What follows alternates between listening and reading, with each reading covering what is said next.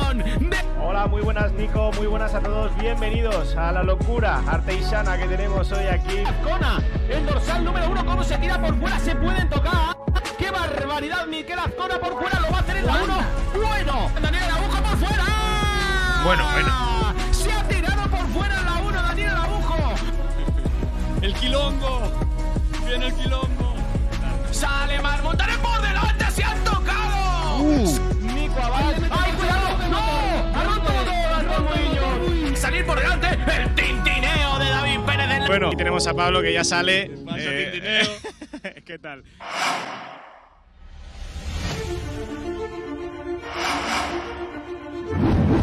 Bueno, pues eh, muy buenas a todos chicos, ¿qué tal? Bienvenidos un día más al Rincón de Quilón.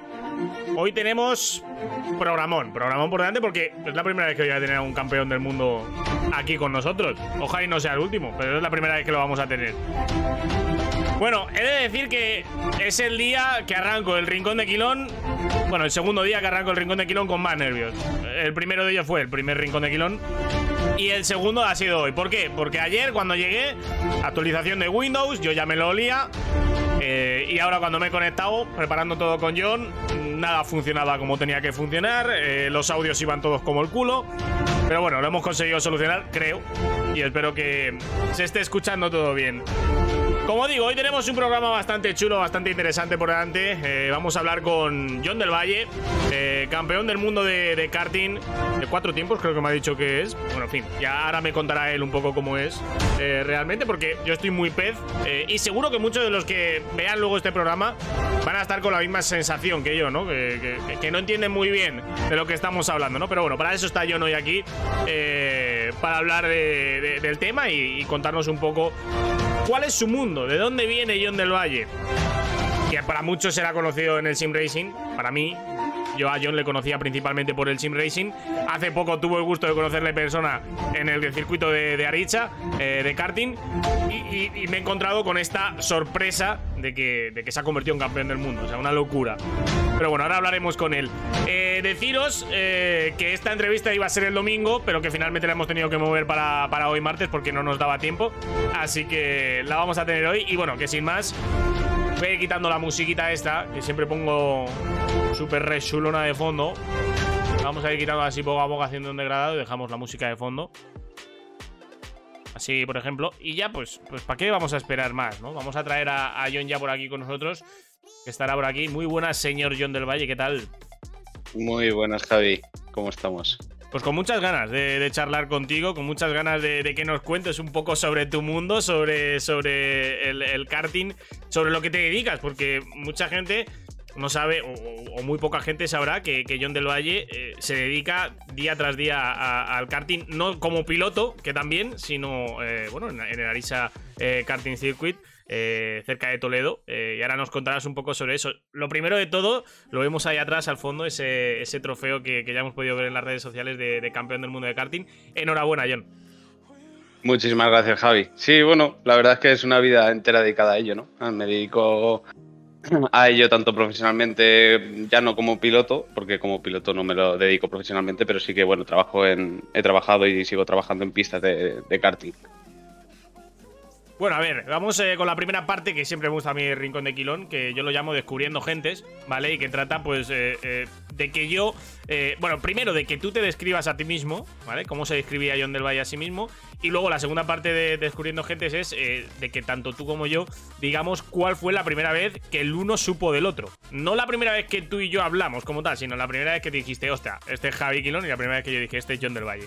Entonces, la primera parte, eh, que es la que a ti te toca, ¿cómo se describiría John del Valle a sí mismo? Bueno, pues John del Valle es un chico un poco peculiar, la verdad. Eh, me lo dice mucha gente que quizás de, primeras caigo bastante mal y me suele pasar bastante porque sí que soy un chico muy frío, ¿no? Muy... Como mm, que parece que, doy a entender que soy más que todo el mundo y que va, todo lo contrario. Cuando la gente me conoce, todo el mundo me lo dice que, se equivocaba. Y nada, soy un chico súper... Mm, ¿cómo decirlo? Eh, que me gusta la perfección absoluta eh, en mi trabajo, en el karting, en el simulador y sobre todo vivo por y para el mundo del karting. Eh, mi vida toda gira en torno a ello, tanto en el trabajo, en el ocio, como en cualquier cosa, siempre estoy pensando lo mismo, que es en el karting. Entonces, eh, sí, pues nada, un gran apasionado sobre todo del mundo del motor en general. Sí que es verdad que mm, yo no sigo categorías más, más, pues yo que sé, como la DTM o no la sigo, ¿vale? Sí que me gusta ver pues algún tipo de, mejores momentos o cualquier cosa, pero yo sobre todo lo que a mí me apasiona es el mundo del, del karting. Bueno, pues ese es, John del Valle. Voy a empezar ya yo por la parte de, cómo nos Bueno, ¿cómo conocí yo a John del Valle? Pues yo a John del Valle le conocí a través de Sim Racing. O sea, no, no, no tiene más, eh, más misterio, ¿no? Yo imagino que en alguna carrera eh, de, de, la LVE o, de que defenderías los colores de High Speed, ahí puse a John del Valle. Que yo, voy a decirlo así, yo la primera vez que supe de ti tuve esa percepción de ti, la que acabas de comentar, ¿no? De, un chico, y, lo voy a decir ahora que ya te conozco, súper sobrado, eh, que era súper rápido. Eh, de hecho, el, nombre de John Del Valle en el Sim Racing siempre aparecía en grandes citas, en grandes momentos en los que había que sacar a relucir un piloto rápido, ¿no? Y ahí estaba John Del Valle, ¿no? Es decir, hablar de John Del Valle era hablar de un piloto muy, muy rápido. Y, luego sí que es verdad que es lo que has dicho, ¿no? Yo cuando te conocí me di cuenta de que no, de que John Del Valle no es la percepción que tienes al principio de, él, sino todo lo contrario. Y eso no lo descubrí en Arisa, eh, que fue cuando te conocí en persona. Eso lo descubrí al finalizar las carreras de la Apex Hunter, que te quedabas un buen rato con, con, Carlos y conmigo hablando, y ahí fue donde me di cuenta de que, de que para nada eras ese tipo de persona, sino que eras pues un chico dentro de lo que cabe, pues muy humilde, muy honesto y que, y que bueno, pues que cuando había que charlar y hablar de, todo un poco, pues, pues ahí estaba, ¿no? O sea, un chico normal, al fin y al cabo, ¿no? Eh, sí, sí. ¿Cómo, cómo, cómo conociste tú a mí, John? ¿Cuál fue la primera vez? Imagino que en alguna retransmisión de la EPC, ¿no? Sí, efectivamente. Pues yo creo que, fíjate, yo no, no, solía, no solía ver las retransmisiones eh, porque yo Mm, como he dicho, soy un gran apasionado del karting, entonces hubo una época en la que yo notaba que el tiempo que yo le dedicaba al simulador me lo quitaba del kart. Entonces, cuando yo notaba eso, directamente lo evadía, quitaba el simulador entero y me volvía a dedicar 100% al karting, a todos los recursos al karting. Entonces, en esa época, que yo creo que fue con la que empezaste tú, si mal no recuerdo, al tema del caster, a castear y todo eso, eh, claro, yo no estaba, entonces yo, no veía los directos. Entonces al final yo creo que a ti te conocí a través, pues eso, de cuando retomé un poquito a través del simulador con High Speed y todo el rollo, pues de ver alguna retransmisión. Que yo no me acuerdo, pues supongo que sería eso, de ver alguna retransmisión o inclusive eh, me entrevistaste o no, no me acuerdo, la sí, verdad. Seguro, seguro que... De lo mismo que la primera vez que tomamos contacto sería una entrevista porque tú eras carne de cañón de podio y, siempre, siempre estabas por ahí cerca de, eh, del podio, así que tal. Bueno, lo primero de todo, quiero saludar a toda la gente que está por el chat y en especial eh, Alejandro Amador. Eh, esto tiene historia, porque Alex se ha sorprendido de que yo te conozca. Y es que Alex y yo nos conocemos desde hace ya un montón de años. Podría decir sin exagerar que nueve o diez años, él y yo coincidíamos en una comunidad eh, de, Play 4 o Play 3, no recuerdo, eh, del Fórmula 1, eh, corriendo campeonatos. Ahí fue donde yo empecé a hacer mis pinitos, ¿no? Y yo sé que él en Orihuela, no, en Orihuela o en Oriocar, no, no recuerdo muy bien. Oriocar. Oriocar, eso es, él le da mucha caña al karting, ¿no? Y justo ahí, hace unos días, has ganado las 13 horas, ¿no? Sí, sí, sí. La verdad es que yo no sabía que os conocíais, ¿eh? pero sí, eh, Alejandro Amador sí que sé que está mucho por allí por Oriocar. Además, yo cuando trabajé una época allí, estuve trabajando allí, él, iba mucho a las carreras de allí y tal, con lo cual sí, me, es curioso que os conozcáis. El mundo al final es muy pequeño. Sí, sí, sí, nos conocemos, pues ya digo, de la, de la Play. De hecho, no, con, con Alex no llegué a quedar, éramos un, a quedar. Éramos un grupo de varios que nos llevamos muy bien y con, con unos cuantos llegué a quedar, creo que con Alex no llegué a quedar nunca. No me suena, no me suena. Pero sí, y, y me ha sorprendido, ¿no? De hecho, no relacioné, luego cuando me ha escrito esta tarde, sí que lo he relacionado, pero yo vi que estabas en Oreo eh, y no relacioné en ningún momento a Alex con, con Oreo pero sí que es verdad que él le daba bastante al karting. Y, que justo, como digo, hace, hace dos días ganaste ahí las, las 13 horas. Cuéntame cómo, cómo fueron esas 13 horas en las que, bueno, es que estás de dulce. Has ganado el campeonato del mundo, ahora ganas las 13 horas de Oreo Estás en un momento top, ¿no? Sí, yo creo que la verdad es que ahora mismo al final yo creo que ganar el mundial como tal, eh, yo lo he vivido como un triunfo otro cualquiera, la verdad, porque yo se lo dije a, bueno, mucha gente me lo decía, no, bueno, ¿y ahora qué? ¿Te vas a retirar? no, ni mucho menos. Eh, a mí no me gusta ser el mejor en un día, a mí me gusta ser el mejor siempre. Entonces, mm, siempre me gusta ser el mejor, con lo cual siempre estoy entrenando para el día de mañana seguir siendo el mejor. Con lo cual, em, el tema este de, la, de, seguir ganando y tal, pues claro, todo me da motivación, ¿no? Es como que voy encadenando motivación una tras otra, tras otra, tras otra. Entonces, al final, yo creo que ahora mismo estoy en el punto, por decirlo así, yo creo que estoy en el punto más fuerte como, como piloto de, karting, seguro, sí. Y en este momento, evidentemente, nada de retirarse, hay que seguir ahí a, a y dándole. Ni mucho menos. El año que viene voy a. Sí que es verdad que el año que viene el mundial es en karting indoor, en un karting dentro de una nave y tal que la conducción cambia un poquito, yo no estoy muy especializado en eso, no realmente he rodado muy poco allí, es un tipo de conducción un poco más distinta, los cars son distintos, es otro rollo, ¿no? Entonces, Sí que voy a intentar prepararme un poquito para, hacerlo lo mejor posible. La verdad es que yo, siendo sincero, dudo que pueda ni siquiera luchar por volver a, ganar el título ahí en un indoor. Pero sí que me quiero preparar para 2024, que va a ser en, Brasil el Campeonato del Mundo, en un, en un outdoor, en un circuito, pues eso, a plena luz del día. Eh, y me quiero preparar para ese mundial para volver a otra vez a ser campeón del mundo.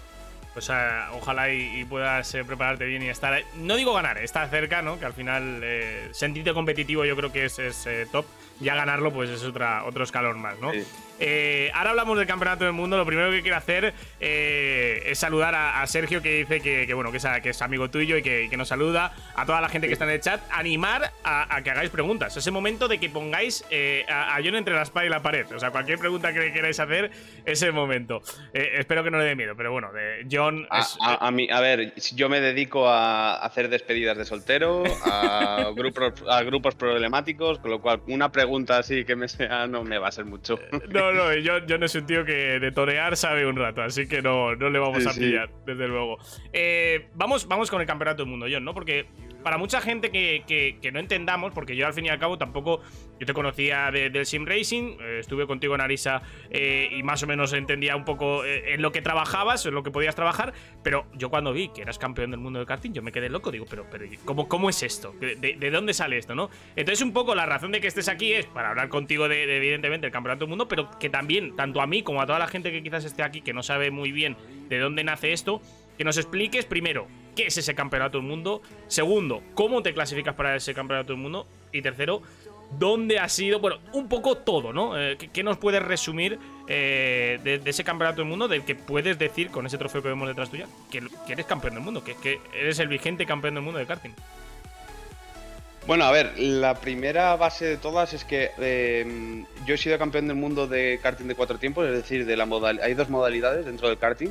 Está la de dos tiempos, que es probablemente la que la gente más conozca, que es donde han salido todos los pilotos de Fórmula 1.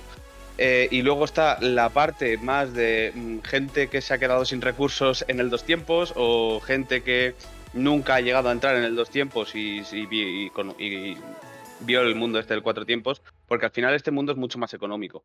Entonces, eh, yo he sido campeón del mundo de, bueno, básicamente, pues los cars, cuando vas con los colegas a hacer una tanda de car de alquiler, pues con esos cars al final. Entonces, eh, bueno, a ver, en la clasificación para el mundial es sencillo. Hay unas clasificatorias españolas eh, cada país hace sus clasificatorias, ¿no? Entonces tienes la opción de o coger la plaza gratuita, gratuita entre comillas, porque al final te gastas el mismo dinero entrenando, te gastas el mismo dinero en la inscripción, con lo cual, bueno, pues sí, tienes esa parte, ¿no? De, que puedes coger la plaza por ahí, o también puedes comprar la plaza eh, directamente a la organización, o lo que yo hice, que fue que un amigo ganó las clasificatorias del Mundial aquí en España y yo como estaba trabajando no podía ir, pues él, él me vendió a mí la plaza. Entonces, eh, esas son las tres formas que tú puedes acceder a ese campeonato del mundo, que al final cualquier persona que tenga 500 euros o 550, creo que cuesta la, la, inscripción, eh, se puede apuntar perfectamente, claro, y es, es, lo que pasa, ¿no? Que normalmente hay 180, 200, 220 personas apuntadas en el campeonato del mundo. Y luego, bueno, el tema del mundial es una cosa muy curiosa porque eh, si la gente sigue el mundo del karting de competición, el de dos tiempos, eh, tú normalmente tienes unas clasificatorias, ¿no? Que tú haces, mm, te juntan con, gente, hay clasificatorias A, B, C, D, y vas luchando entre ellos, eh, consigues una, una, puntuación y luego haces la prefinal, ¿no? Pasan los 32 mejores a la prefinal, y al final el que gana el campeonato del mundo en los dos tiempos es el que gana la final, la carrera final, a una carrera. entonces, en esta modalidad, hay una cosa que, la verdad es que me gusta mucho, que es que tú estás durante una semana, desde, desde martes a viernes, haciendo clasificatorias. Haces ocho clasificatorias. Claro, tú imagínate, a mí en mi caso, que yo tenía eh, opciones de ganar el mundial, ¿no? Porque ya desde el primer día ya vi que tenía opciones reales, porque yo me vi, me vi fuerte y me vi, y me vi tal, a pesar de no haber entrenado nada, porque yo eh, bueno, tuve unos problemas con el perro que tuvimos que llevarlo al veterinario. Bueno, se me fue allí un montón de presupuesto, no pude ir antes a entrenar. Y entrené bastante poco, la verdad. Eh, pero es claro, o sea, haces clasificatorias martes, miércoles, jueves y viernes. Y todo eso tienes que aguantar la presión de saber que puedes ganarlo, pero que todavía no, es como que todavía no, ¿sabes? Pero todo eso cuenta para el final del campeonato. Entonces al final te pasas cuatro días horribles. O sea, te digo que yo lo pasé. A ver, yo llevo muy bien el tema de la presión y tal, porque mi madre ha sido psicóloga, ha trabajado conmigo muchísimos años. Entonces yo lo llevo bastante bien, pero bueno, dentro de lo que lo llevo bien, yo como tal no disfruté la semana en Portugal, ¿sabes? Que dices, bueno, pues mira, te has pasado una semana en Portugal de puta madre y un cagao, o sea, yo no me no lo pasé nada bien de, de, martes a viernes sobre todo, que porque estás ahí con presión a tope de que no puedes fallar, porque te puedes descartar eh, un resultado de, los, de las ocho primeras clasificatorias, te puedes cargar, descartar el, peor resultado. Pero claro, tú dices, vale, bueno, el peor resultado, te dan un golpe, te echan fuera. No, es que también hay otro factor, y es que te toque un car malo, porque realmente hay diferencias entre cars.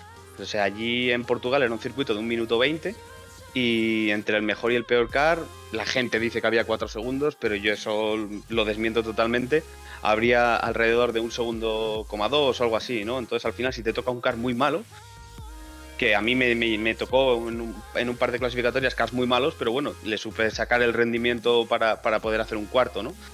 Eh, pero que puedes perder el mundial, o sea, encadenas, encadenas dos cars malos, coges, yo qué sé, haces dos 20, dos posiciones 20 y estás fuera, porque con eso ya estás fuera, no tienes ninguna opción. Entonces eso es una, es una locura. Y luego ya cuando acabas las, clasificatorias, ¿no? Hay un ranking eh, general que te descartan el peor resultado y ya pasas a las semifinales. Que las semifinales son eh, dos semifinales de, creo que eran 32 pilotos cada semifinal. Y, y, hacían como grupos, ¿no? O sea, creo que era el, primero iba a la A, el segundo a la B, el tercero a la A, el cuarto a la B, así todo el rato, ¿no? Eh, y ahí seguías sumando puntos a lo que ya tenías antes de las clasificatorias. Entonces al final si tú, por ejemplo, yo que sé, has pasado a la semifinal el 64, justo el último, no tienes ninguna posibilidad, te lo aseguro, ninguna de llegar a la final.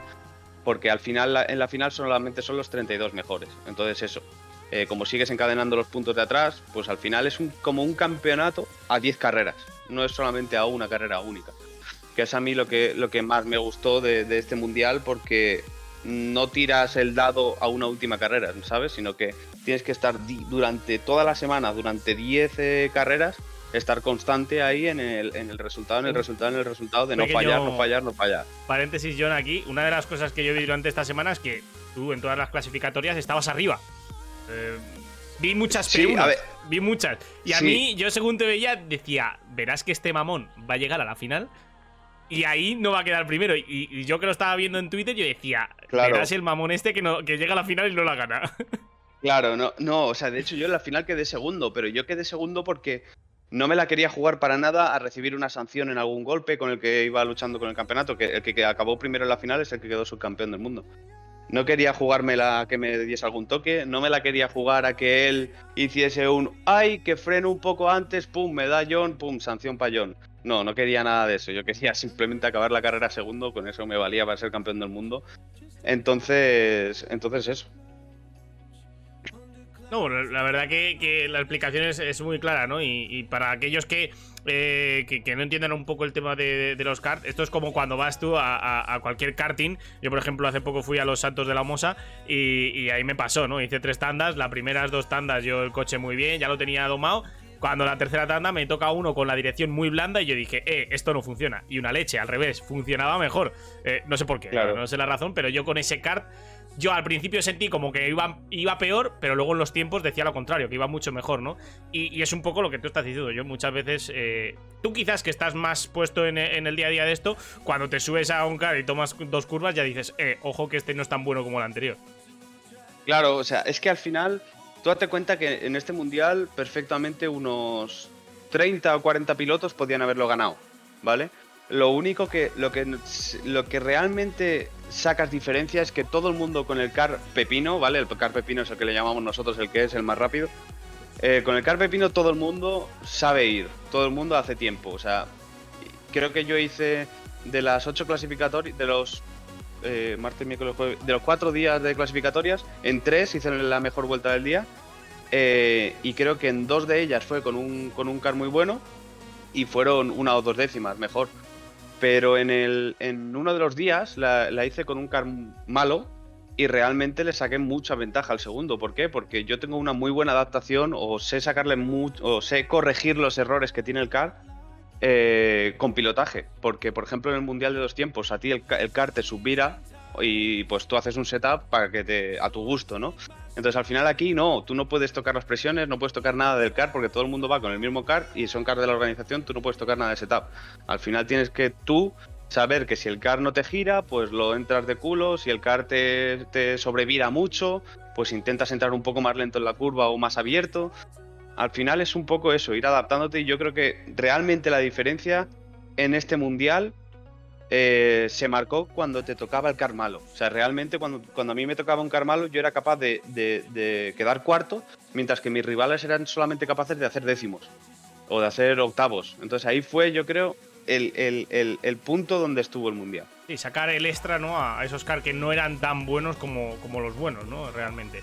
Sí, eh, efectivamente. Eh, había varios eh, pilotos españoles también. Uno de ellos que quizás conocemos muchos por aquí, Rubén Rodríguez, Meni, de Team Force sí. estaba allí. Que fue curioso porque, porque, claro, yo corro la Radical Fixed, ¿no? Sí. Bueno, ahora ya no, como, te, como tengo la mudanza, como veis ahí, tengo todo el cockpit desmontado. Ah, bueno, no se ve. Bueno, pues espérate, míraselo un poco. Ahí todo el cockpit desmontado. Eh, pero yo eso, estaba intentando ganar la Radical Fixed y yo muchas veces, nunca coincidí con él, pero veía a Rubén Rodríguez y yo no sabía quién era. Claro, yo entré, porque como sabéis ahora, hemos hecho el, el equipo nuevo de Pullrod. Yo entré y digo, hostia, a ver si lo puedo fichar, ¿sabes? Y vi Team Force le digo, bueno, va, Team Force pues no le digo nada, ¿sabes? Y cuando llegamos allá al Mundial, me dice, hombre, John, ¿qué tal con el Radical? Y digo, me queda así. Digo, ¿cómo que qué tal con el Radical? No, que soy Rubén Rodríguez. Digo, ah, me cago en la leche. y ahí fue cuando dije, ah, vale, que este es Rubén Rodríguez. O sea, fue una anécdota súper curiosa, la verdad. Y, y, de hecho, antes de, de, de, de, ir al Mundial, él vino, bueno, él y eh, ellos son tres o cuatro gallegos que corren esto del cuatro Miguel tiempos Castro, por allí, por Portugal. Sí, eh, corren por allí, por, por, Portugal.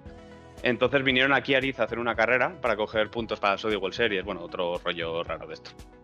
Y, y, vinieron aquí. Y la verdad es que yo no sabía que él era Rubén Rodríguez porque no, no sé, no, como yo estoy trabajando y no leo los nombres, sino que voy ahí a arrancar cars y a que todo salga bien, pues, pues la verdad es que no caí, no caí. Y luego allí en el Mundial fue cuando dije, ah, amigo, así que tú eres Rubén Rodríguez. Miguel Araujo, era Miguel Araujo que he dicho Castro, no, Miguel, Eso, Araujo, Miguel Araujo. Y César Lois, sí, yo a César y a, y a Rubén los, los, conozco, me llevo muy bien con ellos. De hecho, cuando estuve allí en, en Galicia con Arteiso, lo dije, ¿no? Cuando estuvo Pablo López aquí, eh, encontrarme con César, eh, yo me pegué una, un abrazo brutal. Y luego con Rubén Rodríguez es que como muchas veces hemos jugado un montón de juegos y, tal, yo lo conocía y me hizo, me hizo, eh, me, me, causó curiosidad, ¿no? El hecho de verle también ahí dándole, dándole al, al, Mundial. Dice Power, ¿siempre compite en Rental? ¿Acabarás dejando el Rental por algún campeonato de dos tiempos?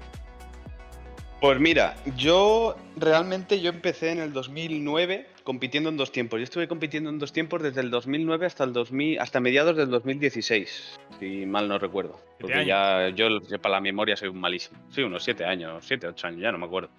Eh, estuve compitiendo allí a muy alto nivel. De hecho, llegué a ser campeón de España y quinto del mundo y todo el rollo. Lo que pasa es que al final es lo que yo digo, que es que es un deporte totalmente inaccesible para un bolsillo, ya no te digo, eh, ya no te digo muy alto, es que es hasta inaccesible para un bolsillo alto. O sea, algo que digas, vale, este tío tiene dinero, es que probablemente no pueda correr a un nivel muy alto allí, porque tú allí necesitas, eh, para realmente ser campeón de España o campeón del mundo, lo que sea, tú necesitas llevar pues yo qué sé, te voy a hacer una burrada, pero mm, tres o cuatro chasis nuevos al año, eh, cinco o seis motores nuevos, eh, dos mecánicos, mm, una infraestructura de un equipo que tenga un camión, que tenga una carpa enorme, el desplazamiento, los hoteles, eh, los entrenamientos, todo. Entonces al final, mmm, a mí además no me da miedo decirlo, pero eh, yo en, mi, en 2012 y 2013, que fue el año que mis padres apostaron fuerte por, por esto, eh, estuvimos cerca, si mal, bueno, no lo sé, pero mucho dinero. O sea,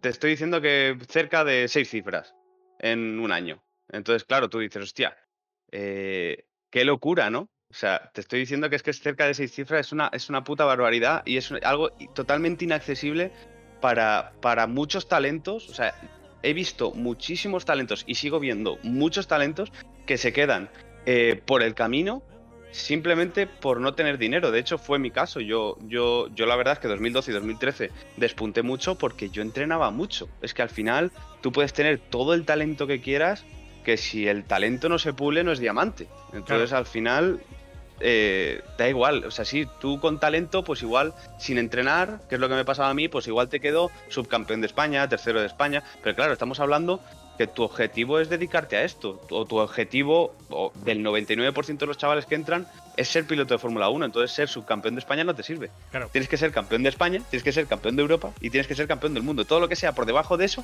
no te sirve. O si te sirve es porque tus padres tienen mucho dinero. Entonces, si haces subcampeón o haces pues bueno, pues sí, pues al final con contactos y tal, pues como le habrá pasado a unos cuantos pilotos de Fórmula 1 que han ido pasando, pues llegas, ¿no?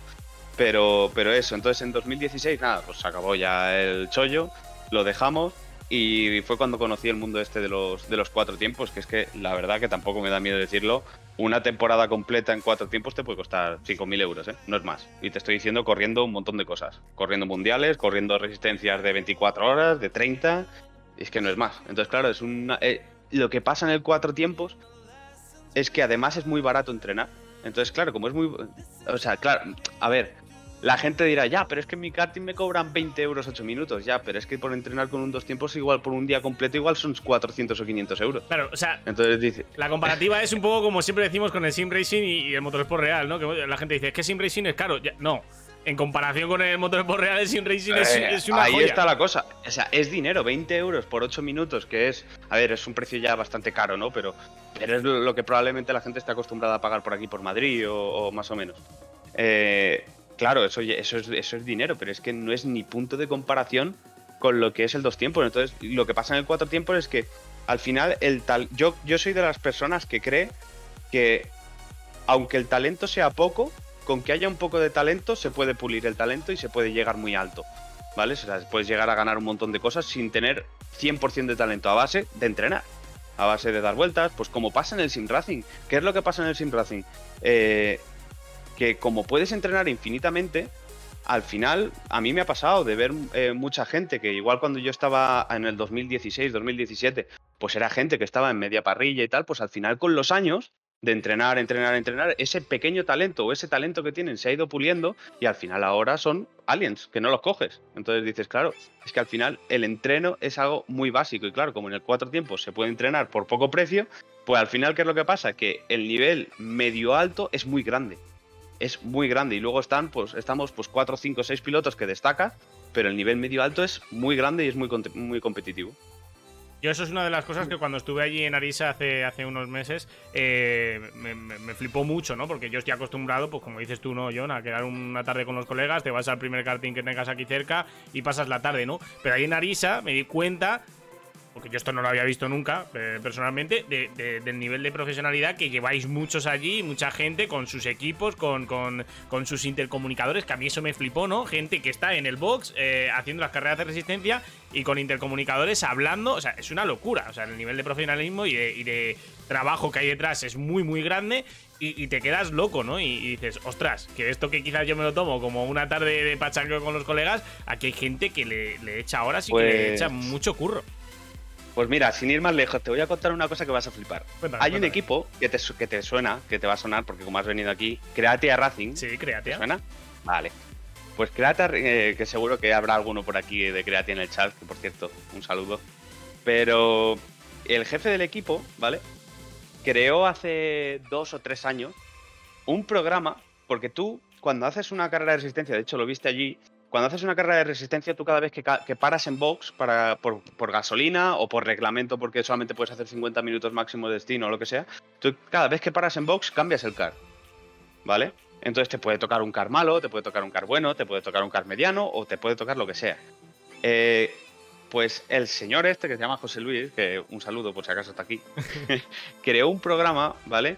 En el que a base de probabilidades, o sea, él coge, tú viste el live timing, ¿no? Sí. También. ¿Viste el, el live timing? Claro, estabas allí con el live timing, que es donde te, pues eso, como el live timing del Sim Racing, que también algunos campeonatos ponen y tal.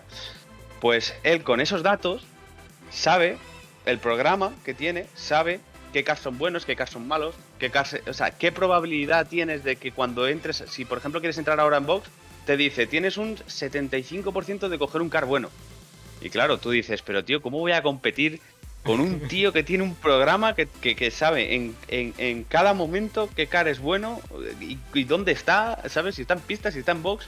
Entonces, claro, eh, el nivel de profesionalidad que hay en este mundo es muy grande porque, porque volvemos a, lo mismo que, que hemos empezado, como es tan barato, pues al final comprarte unos intercomunicadores de 150 euros que te cuesta el par, pues dices, bueno, pues me lo gasto, ¿no? O coger y tirarte los ratos que tengas libres haciendo un programa para esto, pues lo haces. Entonces, ¿qué es lo que pasa? Que al final esto se va profesionalizando muchísimo. Y, es una locura. Vamos, lo del programa ese es una locura. No, no, a mí con lo del programa acabas de, dejar totalmente eh, loco. Que aprovecho, eh, ya que estamos hablando de esto, para decir que, bueno, eh, dejando a un lado el campeonato del mundo, John, vamos a hablar de Arisa, ¿no? De, Arisa Karting, donde estás tú trabajando y, donde tuve el gusto de estar hace, hace unos meses. Y, una de las cosas que, que, hablaba mucho la gente que estaba allí en el, en el circuito es, eh, claro, tú tenías que configurar o, preparar o, tener todos los coches bien eh, preparados, ¿no? Para, para, los pilotos. Y yo me acuerdo de escuchar a los pilotos bajarse de los coches y decir, no, yo no he hecho un buen trabajo, eh, están todos más o menos a la par, ¿no? Y ese es el trabajo que tú tienes que hacer, ¿no, John? tener todos los coches lo más parecidos posible para que la gente no sienta que hay una desventaja entre uno y otro. Que siempre la hay, ¿no? Pero a ver, mi trabajo básicamente, yo a lo que me dedico diariamente es a la gestión de circuito. Es decir, yo me dedico al SEO de la web, a, la publicidad, a, bueno, pues a eso, a arrancar cars, a atender clientes. Entre semana me dedico también al bar un poco, al mantenimiento, un poco de todo, ¿no? Pero de cara a las carreras, sí que me, organizo, o sea, me, me dedico también a organizarlas y sobre todo a una cosa que se pide mucho, que es igualar la flota. Es decir, yo antes te he dicho que en el Mundial había un segundo, coma dos o un segundo y medio de diferencia entre coches. Claro. Eso aquí, eh, eso aquí, eh, sobre todo en la zona de Madrid. Y, antes de seguir, porque seguro que alguno se va a ofender en algún momento de esta, de esta entrevista, yo quiero, yo quiero que la gente sepa que yo soy un tío totalmente transparente y que a mí no me importa decir las cosas como son. Y eso, que no nadie se ofenda por lo que pueda decir. Pero aquí en Madrid son muy tiquismiquis con esto de con esto de, la igualdad de coches, ¿no? Que yo lo entiendo también. Pero muchas, muchas veces la gente no valora porque te estoy diciendo que con 30 cars, 30, o sea, tú hazte la idea que 30 cars que lo cogen eh, clientes que no saben conducir, que lo cogen clientes que no paran de trompear, que lo cogen clientes que no paran de golpearse, que lo coge, que son motores, o sea, los motores que montan estos cars son motores de generador de luz, de estos típicos que te llevas al camping, arrancas y te enchufas. Eso es un motor de un car de esto, no es otra cosa. Entonces, claro, son motores súper chinacos, que le llamo yo, súper. que. O sea, que igualar eso es un, es un trabajo de chinos. Y claro, yo muchas veces, pues, mm, normalmente la flota suele estar en los 30 en unas dos décimas, tres, que es lo que yo suelo calcular, porque yo voy haciendo mis pruebas de vez en cuando, doy una vuelta con uno, doy una vuelta con otro para saber más o menos cómo están. Eh, y es que muchas veces cuando te subes a cuatro o cinco décimas, pues porque lo que sea, ¿no? Pues yo que sé, has tenido un grupo grande el día de antes, y entonces al final no puedes hacer nada con esas cosas. Pues la gente se cabrea, ¿no? Y dices, tío, eh, estás pagando, en este caso, en las dos horas, estás pagando 180 euros por equipo que te estoy diciendo no ya no es por personas, que es por equipo. Eh, por dos horas de carrera y además me estás pidiendo que toda la flota esté en menos de tres décimas. O sea, yo perfectamente me he podido tirar. Eh, yo me he tirado noches, me he tirado madrugadas. O sea, yo me he ido del karting a las 12 de la noche y he vuelto a las 5 de la mañana para preparar cars para que esté todo lo, más, lo mejor posible, lo más igualado, lo más equitativo. Y al final, tío, eh, cuando alguien te dice, oye, buen trabajo, que eso es lo más raro que te puede pasar, que alguien te diga, oye, que bien están igualados los cars, ¿no? Que de puta madre, eso es lo más raro. Ahora, cuando, le, cuando hay una decimita o cuando el car gira un poquito menos que el otro, ahí ya se te suben a las barbas. Entonces, claro, tú imagínate la paliza que te pegas, eh, en este caso que me, que me, pego yo, ¿no? Porque yo estoy solo haciendo esto. Eh, la paliza que me pego de probar, de tal, de cual, de no sé qué, de comerme la cabeza, de dejar de hacer muchas cosas que tengo que hacer en el karting para poner la flota a punto. Y que te venga gente así, pues muchas veces a mí. Pues, ¿qué quieres que te diga? Me dan ganas de meterlo en el cubo de basura. No, la verdad que yo cuando estuve allí en, Arisa vi que, que, lo teníais muy cuidado y la, gente, la gente salía muy contenta, John. Yo por lo menos yo estaba allí en el box, escuchaba a la gente hablar, ya sabes que, estaba en todo el meollo, y yo los escuchaba a todos hablar y, la opinión general era, ostras, tío, están todos muy bien, muy igualados. Sí, sí, sí. A ver, eh, es algo que yo estoy generalizando, o sea, porque como he trabajado ya en tantos kartings, en tantos sitios distintos, yo estoy generalizando. E, por ejemplo, en, esa carrera en concreto sí que me vino gente a decirme, oye, John, tío, ¿qué trabajo más de puta madre has hecho? Porque están todos los cars eh, lo igualados, está todo de puta madre. Eh, y la verdad es que eso, coño, pues a mí sí, yo lo digo siempre. A mí no me importa ir a las 5 de la mañana a cambiar ruedas, a cambiar cadenas, a tensar cadenas o a lo que sea, con tal de que la flota esté eh, totalmente igualada. Simplemente con que a mí me diga una persona gracias, ya está. A mí levantarme a las 5 de la mañana no me ha valido. Yo ese día, ese día yo llegué al circuito a las 9 de la mañana, si no me equivoco, y yo me desperté a las 7 aquel día y lo primero que hice, pues lo típico, ¿no? Estás desayunando, miras Instagram y ya estaba John en el circuito, que vi vídeos ahí de Digo, pero, sí, sí. Yo ese día, ese día creo que fui a las seis y media de la mañana. Sí, sí, yo me quedé loco. Yo me quedé, porque yo, de hecho, cuando vi el vídeo tuyo, volví a mirar el reloj como diciendo, espérate, a ver si es que yo voy tarde. No, no, yo iba bien. Lo que pasa es que John ya estaba en el circuito, ¿no? Era una locura. Sí, sí. De hecho, de hecho tuvimos unas siete horas eh, que la verdad es que a mí me pegué una paliza de miedo, macho. Tuvimos una carrera de siete horas que me fui allí para las 5 de la mañana a preparar todo. una locura, tío una locura de carrera. Además, se nos fue la luz en medio de la carrera. Tuvimos que sacar bandera roja. Buah, vaya día, vaya día es. Al final es un trabajo. mira, yo, estuve trabajando en la Ribera, en el circuito de la Ribera, que mucha gente le, sonará. Eh, yo allí era el encargado general, yo allí me dedicaba también un poco a todo, ¿no? Y yo contrataba y, y echaba gente. Y a mí me hacía mucha gracia y de hecho no solíamos contratar, no solíamos contratar a la gente que le hacía ilusión el trabajo. Vaya. Porque la gente se piensa que trabajar en un circuito es, ah, mira que de puta madre, me van a sentar en una silla y en una curva, voy a dar una bandera amarilla, o voy a sacar un car, o voy a arrancar cuatro cars y me voy para casa. Eso yo creo que es lo último que se hace en un karting. en un karting eso es lo último, ultimísimo. Cuéntanos, cuéntanos, pues ya que estás, eh, eh, lo primero, ¿Qué, se hace en un karting? Un día normal, John. Hoy es tu día libre. Hoy no, hoy no, por lo que me dijiste, es tu día libre. Hoy no. Pero por ejemplo, mañana, cuando te levantes, cuéntanos, ¿cómo sería un día normal para ti en el karting? En Arisa, pues mira, yo el karting circuit. Yo los miércoles lo que suelo hacer es eh, reviso correos, eh, preparo los carteles, reviso el SEO de la web, que esté todo correcto, que se vaya posicionando bien, que vaya subiendo posiciones, miro a ver alguna estrategia de publicidad y bueno, un poco de todo, ¿no? Recoger las basuras, recoger los cuatro papeles que se hayan volado del lunes y martes, cortar césped. Básicamente me dedico a eso, 100% mantenimiento miércoles. Eh, no toco cars apenas, o sea, a no ser que haya alguna carrera, raramente toco algún car un miércoles.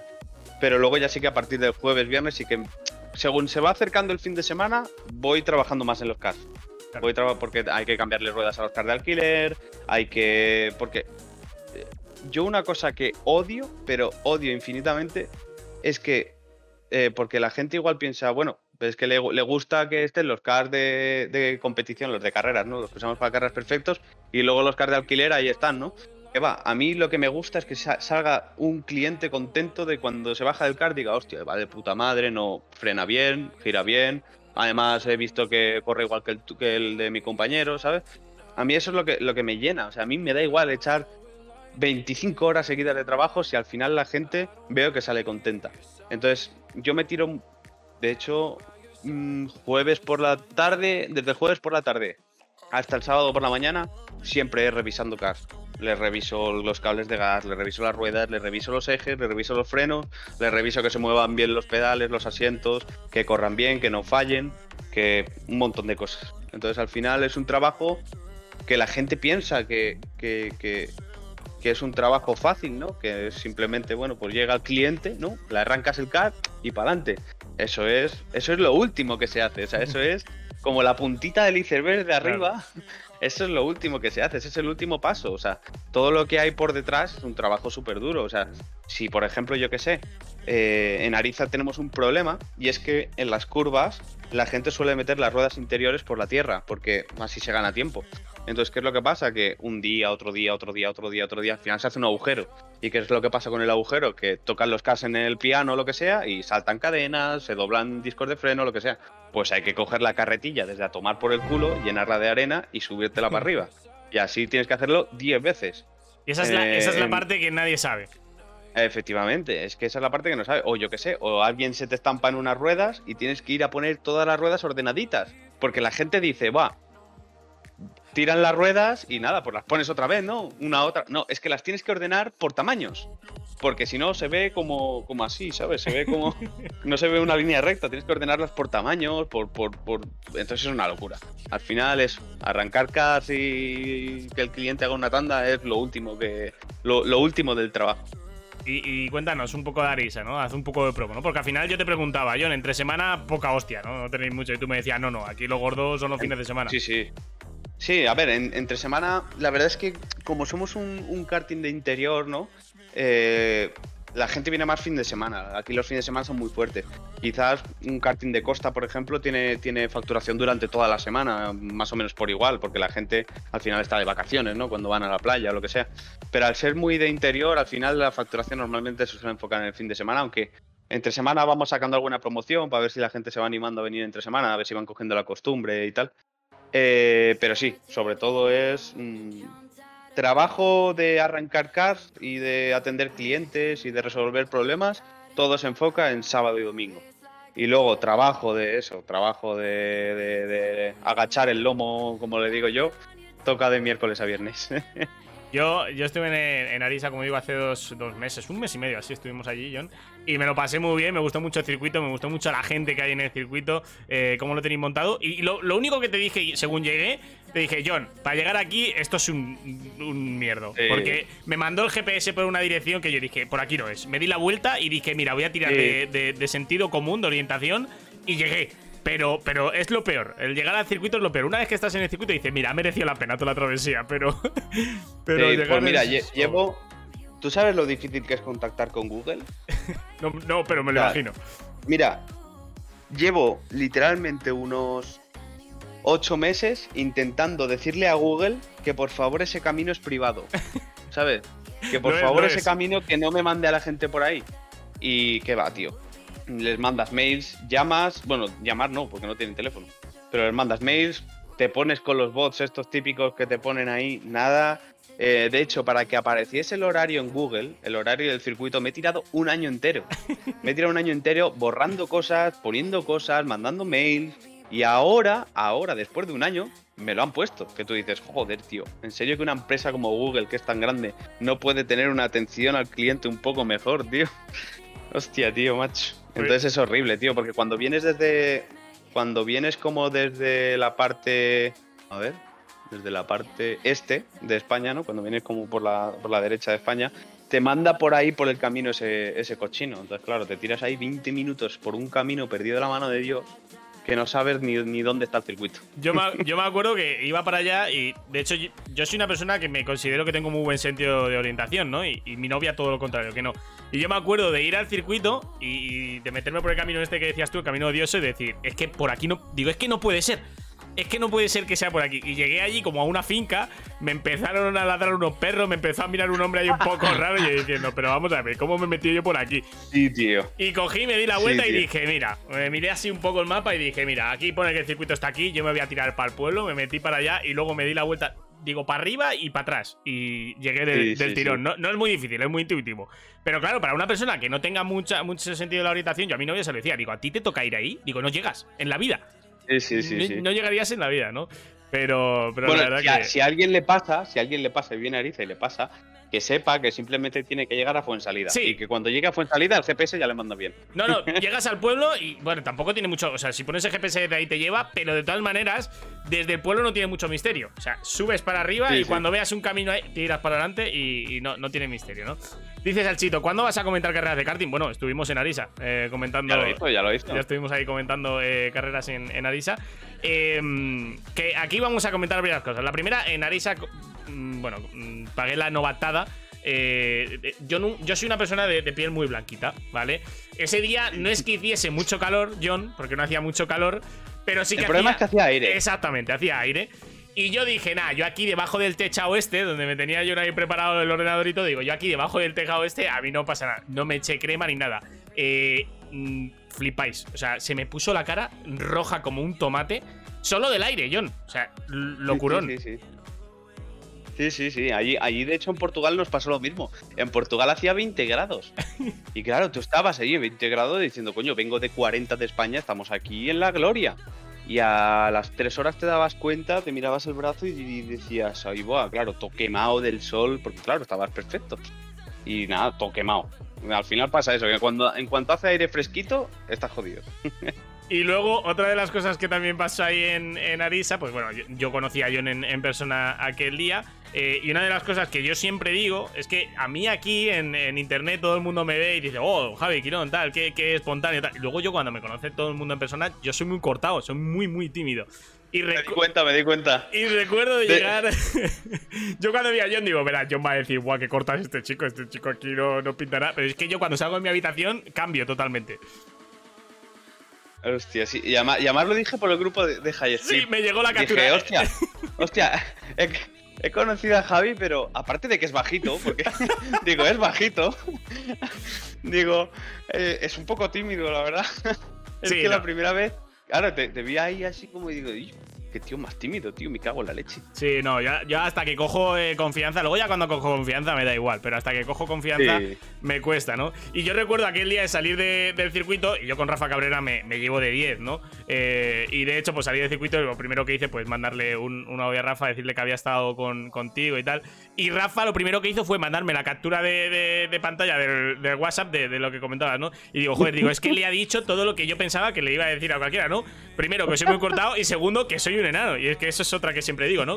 A, todo el mundo que, conozco le digo, no te pienses que soy el típico tal de 1,80, porque no, yo soy 1,67, más bien bajito, y es lo que le llama muchas veces la atención a la gente. De hecho, a ti fue sí, así, sí, Sí. sí, sí, sí, No, la verdad que... Dime, dime. Como al final te vemos en las retransmisiones de, pecho para arriba, pues dices, bueno, pues yo qué sé, no sabes la altura, ¿no? Pero te lo puedes ir, pues, yo qué sé, te lo imaginas pues de 1,80, 1,75. No, no, y, cuando, y, cuando te vi, digo, ay, va, Javi, este.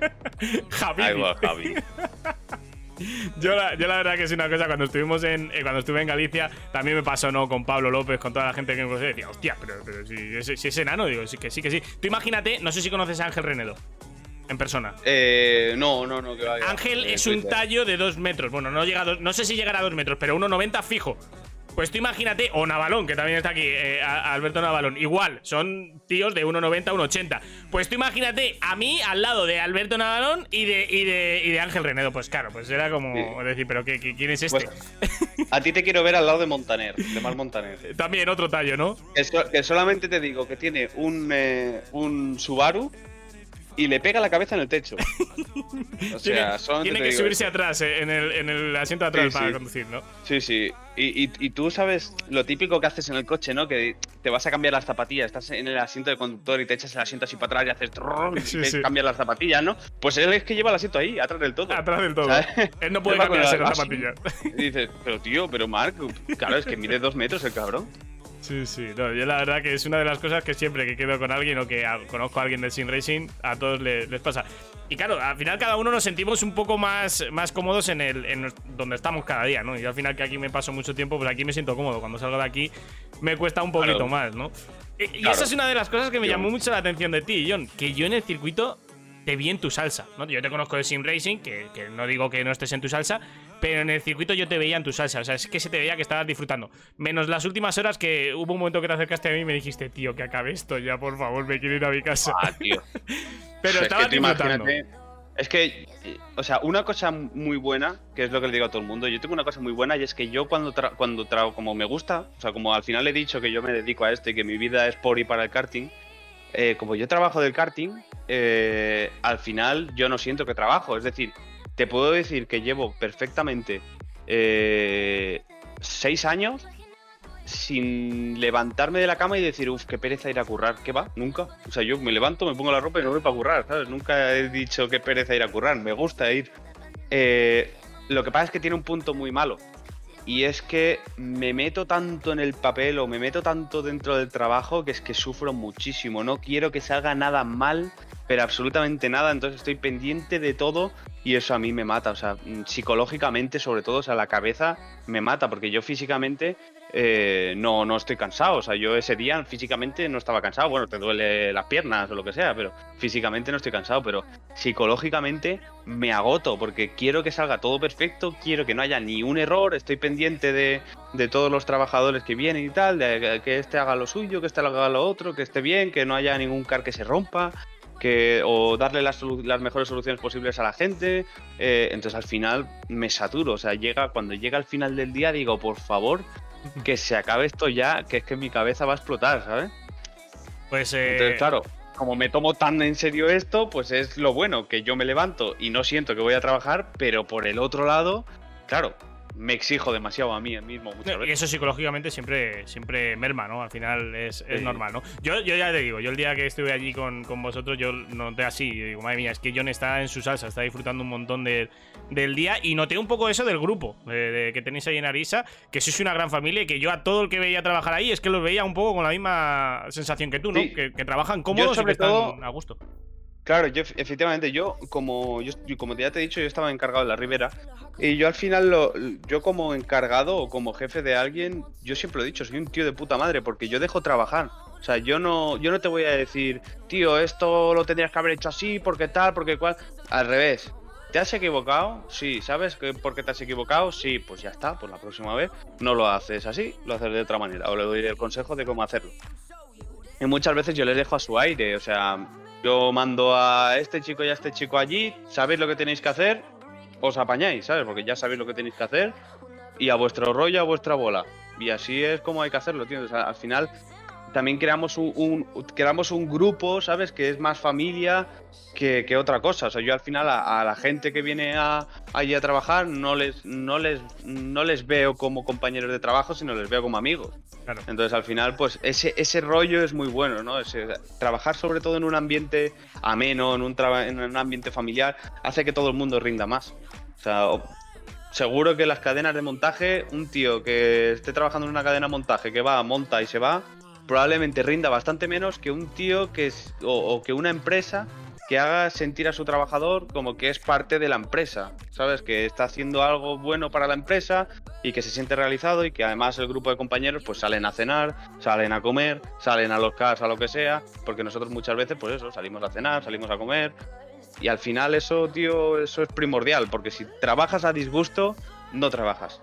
Eh, no, crear el grupo, ¿no? Es otra cosa. Crear el grupo. Claro, entonces, efectivamente, al final es eso, que todo el mundo se sienta cómodo y, eso es lo que yo busco también. Una de las cosas que yo probé también en, en Arisa, eh, John, es que claro, yo aquí en mi habitación lo que pasa en el Sim Racing a mí no me afecta, ¿no? Hay un accidente a mí no me afecta, hay una salida de pista a mí no me afecta. Cuando estuve en Galicia, eh, un coche casi acaba empotrado contra la cabina donde yo estaba metido, eh, que Nico Abad me dijo, eh, casi acaba el coche contigo dentro de la cabina. Y cuando estuve en, en Arisa, un car se salió por mitad de- del sembrado, por así decirlo. Las piedras saltaron por encima del muro donde, en, en el que yo estaba detrás. Y porque a mí me pilló sí. sentado, John, pero a la gente que le pilló de pie le cayeron las piedras en la cabeza. Sí, sí, de hecho, sabes que ese clip salió en la sexta. ¿no? En la sexta salimos en la tele, sí, sí. Sí, Total, sí, porque eh, yo invité a unos, a unos a unos chicos de F1 Twitter, de la comunidad esta de F1 española de Twitter. Les invité para allí a, a correr y tal, y yo cuando ya me llevado, me llevo bien con ellos y hemos cogido mucha amistad y tal. Rodriver, Y- para, para algunos que. o- o- Sí, Luisito, Ro- ¿eh, Rodriver, Alex, eh, Luiso, Luiso, eso. eh, y más gente, lo siento, pero no me acuerdo. Yo es que como voy a mi bola no me acuerdo. ¿Alex puede ser? Pero ¿Alex sí. F1? Alex, Ale- Alex también, sí. Eh, y claro, eh, yo cuando veo eso, digo, tío, pero, pero esta gente, ¿sabes? Y ya cuando veo que sale en la sexta, digo, pero, pero, pero, ¿esto qué es, tío? O sea, hemos salido en la sexta. in- in- invito a, uno, a, uno, a unos tuiteros. Salimos en la sexta, digo, ¿esto qué es? Sí, digo, sí. casi me matan a Javi. No, no, yo, yo Digo, ¿qué, qué pasa aquí? literal que está, yo tenía como una mesa y tenía el ordenador y tal, y yo estaba pues eh, sentado en, en la mesa. Claro, a mí el muro yo no veía el, el circuito, pero claro, la gente para ver el circuito, el muro, si no estás de pie, no lo ves. O sea, es imposible verlo Claro. sentado. Claro, la gente que estaba de pie le pegó el, el- las piedras estas. Que claro, las piedras hay que, hay que tener una idea de que son chinatos gordos. Y hubo gente que le pegó duro. De hecho, a uno le pegó en la frente, Sí. creo que lo, lo comentó Coño, por Twitter. a, a sus propios compañeros. Es Sí, que, sí, sí. eh, Lo, pe- lo peor es que se salió el tío y a sus propios compañeros le pegó una piedra aquí en la frente. Sí, sí. Y iba luego el tío aquí con un, con un bollo rojo que dices, madre mía, tío. Sí, sí, la verdad que. que- Fue buenísimo, tío. Y yo ya cuando lo veo, cuando lo veo ahí en los jugones de la sexta, digo, vayate. Vaya tela la que estamos liando aquí en un momento. Y cuéntame, sí, John, estuvo bien, estuvo bien. así eh, que recuerdes, ¿eh? De las peores experiencias que te hayas vivido en el circuito, de situaciones de decir, venga, tío, que me esté pasando esto a mí. Algo que, que nos cuentes y que diríamos aquí ahora mismo, no me lo creo. Mira, a- hay una cosa graciosa y es que a todo el mundo al que, en el que trabaja de esto, normalmente no le gusta montar gente, porque es un trabajo súper difícil, porque es que ya no es ante- atención al cliente, es que es, no sé cómo explicarlo, es que tú le estás, o sea, le está, el cliente gastando tu producto, entonces si el producto no está en condiciones, el cliente se te va a quejar, es que es una cosa muy rara, entonces... eh, normalmente a la gente que trabaja siempre no, le trabaja de esto no, le gusta, ¿no? Eh, no le gusta tratar con la gente porque la gente es súper desagradecida.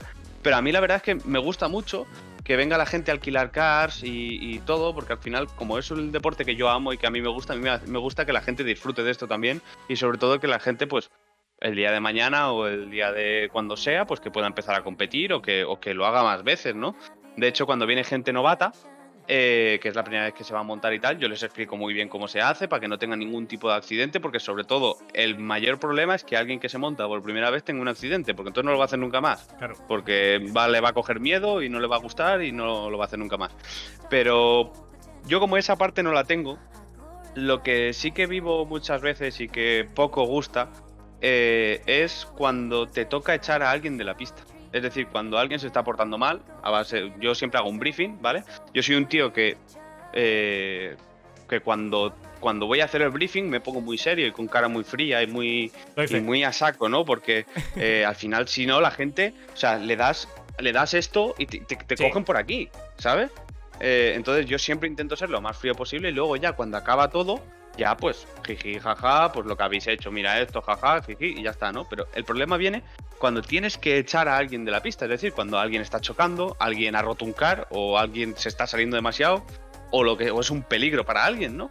Eh, pues ahí es cuando viene el problema, porque tú date cuenta que un cliente, por, por poco que sea, ¿no? Porque en Ariza cobramos 12 euros 10 minutos, es muy poco dinero para lo que realmente cobran por ahí.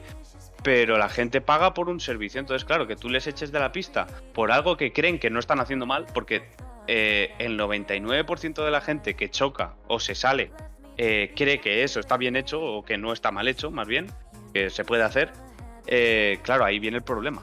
Es cuando te tienes que enfrentar con un cliente que te quiere pegar normalmente, con un cliente que igual se encara contigo y vienen los tres amigos por detrás a encararse contigo también. Y claro, tú en ese momento estás solo. Yo por suerte, por suerte, como he dicho antes, eh, he trabajado con mi madre de psicología y yo normalmente sé llevar a la gente a, mi terreno simplemente hablando. O sea, yo no pierdo mi postura, yo les digo lo que hay y punto pelota. Nunca me han pegado, nunca jamás. Mm, Lo han intentado muchas veces, pero nunca me, me han llegado a pegar.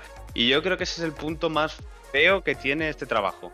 Eh, eso, encontrarte gente desagradecida o a gente inconsciente que no sabe que se puede partir un brazo por hacer el gilipollas haciendo esto. Eh, o sea, rodando en cartu, al final, tío, te puedes pegar una leche mal dada y te puedes partir un brazo. Esto es así. Al final, entonces la gente no es consciente de eso y tú intentas que la gente sea consciente, que no se haga daño y sobre todo que puedan disfrutar de la experiencia para que puedan venir más veces tanto aquí como a otro karting. Eh, y claro, cuando te toca bajarlo y de repente se te quita el tío el casco, te lo tira a la cabeza y te empieza a decir que te va a pegar, que te espera la salida de la, del circuito y todo eso, pues bueno, pues es cuando dices, vale, bueno, pues ya estamos, ¿no? Ya se ha liado. Ya hemos, ya hemos hecho el día. Sí, porque al final también mucha gente pensará, no, pues te pueden atropellar. Al final yo tengo muchísima experiencia, ya me han atropellado, de hecho, hace un- muchos años, pero ya me han atropellado y al final usas muchas técnicas o, te pones en sitios muy claves para que nunca pase, ¿no? Y sobre todo nunca des la espalda a una curva, ya sabes, nunca te pongas en una salida de una curva. Al final eso, o sea, atropellar es 99,9% imposible. Eh, lo que sí que es eso, porque te puedan dar una leche. Pero, Al final hay mucho inconsciente. ¿Y cómo es el procedimiento para, para bajar a un tío del coche? En- entiendo que tenéis alguna Pues- herramienta para parar el coche. Eh, no, Ah, ¿no? no, mira. Te explico lo que hago yo, ¿vale? Eh, si por ejemplo es el grupo entero que se está portando mal, ¿vale? Y llevan 5 minutos de tanda, ¿vale? Eh, yo lo que suelo hacer es que doy bandera a cuadros, ¿vale? Como que se ha acabado la sesión. Ellos piensan que han hecho sus 10 minutos. Pero en cuanto los paro, les digo que sepáis que habéis hecho 5 minutos porque todos os habéis portado como el culo. Entonces ya los tienes parados. Para mí ese es el, el punto primordial, que el cliente esté parado. Porque si no lo tienes parado no tienes el control y tienes un problema. Porque si el cliente no quiere parar, estás jodido. Porque te puede atropellar, puede hacer cualquier cosa. No sabes lo que puede hacer con un car. O sea, con un car puede hacer lo que quiera. Se puede ir por la puerta del circuito y irse para casa si quiere sí, total. que no me ha pasado nunca, pero puede pasar. Entonces, claro, yo lo primero es tener a. Si, por- o sea, lo más normal es que sea solamente uno del grupo, uno o dos. Imagínate, vienen 10, pues uno o dos son los que bajas. Pero también pasa muchas veces de que igual a los 10 los tienes que bajar. Entonces, eh, cuando es uno o dos, normalmente yo lo que hago es que me pongo muy al final de la recta de meta, ¿no? Y le hago como señales de aquí aquí. Y si no, y normalmente todos me han parado, ¿vale? Pero yo, en caso de que alguien no pare, por mucho que él me ve y me ve que, que yo lo estoy diciendo que pare, y si no me para, mi procedimiento de actuar sería salir con otro car y reventarlo. Y, es- y esto no es broma, ¿eh? O sea, esto se suele hacer bastante en, en kartings, de que si alguien no quiere... Claro, tú lo tienes que parar. Pero, o sea, es que tú lo tienes que parar porque, porque si no, ¿qué haces con un tío? O sea, le vas a dar la bandera a cuadros de que se ha acabado la tanda y sigue rodando. ¿Qué haces? O sea, tú ponte la situación de qué haces con un tío que no quiere parar. Pues nada, pues salgo con un car y a reventarlo. De hecho, creo que en Sevilla, en karting Sevilla, estuve trabajando allí y creo que nos tocó hacerlo una vez. Creo recordar. Claro, tú imagínate, que- eh, eh, John se sube a un car, se pone una gorra de policía, enciende la sirena y detrás del. Es que es similar, ¿no? No, no, y además que yo voy con muy mala leche, ¿eh? No, no. Yo, si me- de verdad, creo, si, algún día, si algún día me toca salir con un cara a parar a alguien, yo le voy a hacer daño, ¿eh? O sea, voy a tirar a hacerle daño. Porque me, me conozco y sé que me, que, me, que me caliento y voy a tirar a, a- a pararlo como sea. Porque es que es lo que te digo, un tío que no quiere bajarse del car y sigue rodando es muy peligroso. Tanto para mí como para la gente, porque tú imagínate que el tío va borracho o va fumado, que es lo más normal en esto, que van fumados y borrachos. Eh, y tú imagínate que se le pira la olla y entra, no para, ¿vale? No quiere parar, sigue dando vueltas. Y tú, de mientras que estás llamando a la policía, ¿vale? Porque es lo lógico, ¿no? Que tú coges y mientras el tío está dando vueltas, pues bueno, pues llamas a la, policía, a la policía. Pero imagínate que mientras estás llamando a la policía, el tío le da, porque ya se ha cansado, para, no hay nadie controlándole a él de que pare, entra al box todo follado y se lleva a 10 personas por delante. ¿Sabes? Sí, sí, no, no, sí, es que. Ese, es el, ese es el miedo que yo siempre tengo. De decir, hostia, es que si no paro a este tío ya, ¿qué me, qué me va a hacer? porque, ¿Sabes? ¿Qué puede hacer un tío? porque kart? los kart estos no les echáis la gasolina justita para que hagan los 10 minutos. No, no. Esto... No, no, no. A ver, hay otros kartings que es lo suyo, lo que pasa es que eh, cuesta mucho dinero, que tienen un mando que te paran el coche directamente. O sea, ¿no te quieres parar? Vale, pues muy bien, te pongo, car- ¿qué llevas? ¿El car 25? Pues 25 stop y te paran el coche. Lo que pasa es que eso cuesta mucho dinero. Ese sistema puede costar 35.000 euros fácilmente. Entonces cuesta mucho dinero. Eh, entonces, pues eso. Si no tienes ese sistema, pues tienes que hacerlo a la antigua Claro. usanza. John, John ha- A reventar, a reventar. al cliente y pararlo y con suerte que no te venga a pegar, porque seguro que te viene a pegar. Hombre, claro. Seguro. eh, Le acabas de pegar un, un placaje. Pero, pero yo lo tengo muy claro, pero, pero yo lo tengo muy claro, ¿eh? A mí, el día que me vengan a pegar, yo echo a correr. Porque lo último que. lo- no, no por miedo ni nada, ¿vale? no, porque te pero- buscas un problema. Eh, no, ya no es que me busque un problema, es que la imagen de empresa, tío. Ya. O sea, tú imagínate que a mí me graban, dándole de hostias a uno, No, no, no. ¿vale? O sea, ima- imagínate que a mí me graban justo, me graban a mí cuando yo le doy el puñetazo a él, ¿vale? No, y Y sin ya contexto. está. Lo graban, lo suben y ponen mirar en nariz a Racing lo que hacen. El comisario le pega un puñetazo a uno, ¿sabes? Cuando en realidad me ha pegado primero a mí. No, y me siempre- estoy defendiendo. En el, en el vídeo siempre, siempre- queda mejor corriendo tú. Sí, sí. Sí, no, y además que a mí me da igual que me digan cobarde, co- a mí me la pela. Yo haz lo que te dé la gana, yo sigo trabajando y ya está. Te vas a tu puta casa y al carajo, llamo a la policía y que te vengan a buscar. Yo no tengo problema. Lo único que sí, que al final con estas cosas tienes miedo. Por, por ejemplo, una cosa muy graciosa que me pasó en Tarragona es que vino un grupo bastante problemático y era a última hora de la noche. Yo creo que allí cerrábamos a las 10 de la noche y este grupo vino sobre las 8 y media. Entonces, entre que acaban y tal, pues ponle 9 y media. y hubo un problema con ellos que bajé a un par de ellos. Porque además, una cosa que yo tengo es que no me da miedo. A mí no me da miedo bajar a la gente, a mí me da igual quién seas, lo que tengas o lo que vayas a hacer. Yo te bajo, punto, eso es mi trabajo. Entonces eh, me amenazaron con que me iban a esperar en la puerta. Claro, yo solo, en el karting, eh, a las 10 de la noche, en un polígono en Tarragona, y, me y a media hora de cerrar me dijeron que me iban a esperar en la puerta, porque a mí me lo dicen a las 3 de la tarde y digo, venga, vale, pues te espero a las 9, ¿sabes? que no vas a estar ahí a las 9 ni de puta coña. Pero claro, a media hora de cerrar dices, hostia, ¿y si me esperan? ¿Ocho tíos ahí para pegarme cuando salgo del trabajo? Claro, es ese, punto, tío, que, que cuando trabajas de cara al cliente y sobre todo en esto, porque tú trabajas en una pizzería o trabajas en una bolera o trabajas en... Y al final estas cosas probablemente pasen, pero no, no es lo normal. Es que, por desgracia, en el karting de alquiler, esto es lo más normal. es lo más normal. Sí, sí, que la gente se rebota mucho, pues porque le tocarás la fibra de la moral o, de, o de su ego, porque la gente viene a alquilar casco con muchísimo ego, muchísimo, de que ellos son los mejores y que no hay nadie mejor que ellos. Entonces, claro, cuando les tocas ahí la fibra, pues ¿Y alguna vez, te la juegas. Ahora que dices esto, John, alguna vez, aprovechando que eres campeón del mundo, ¿vale? Eh, ¿Alguna vez te ha pasado de alguno que viene muy flipado y le has tenido que poner en su sitio? En pista, ah, Más joven sí. Cuando era, o sea, hace dos, tres años sí que recuerdo que. Pero también por culpa de mi jefe, ¿eh? porque mi jefe me lo decía.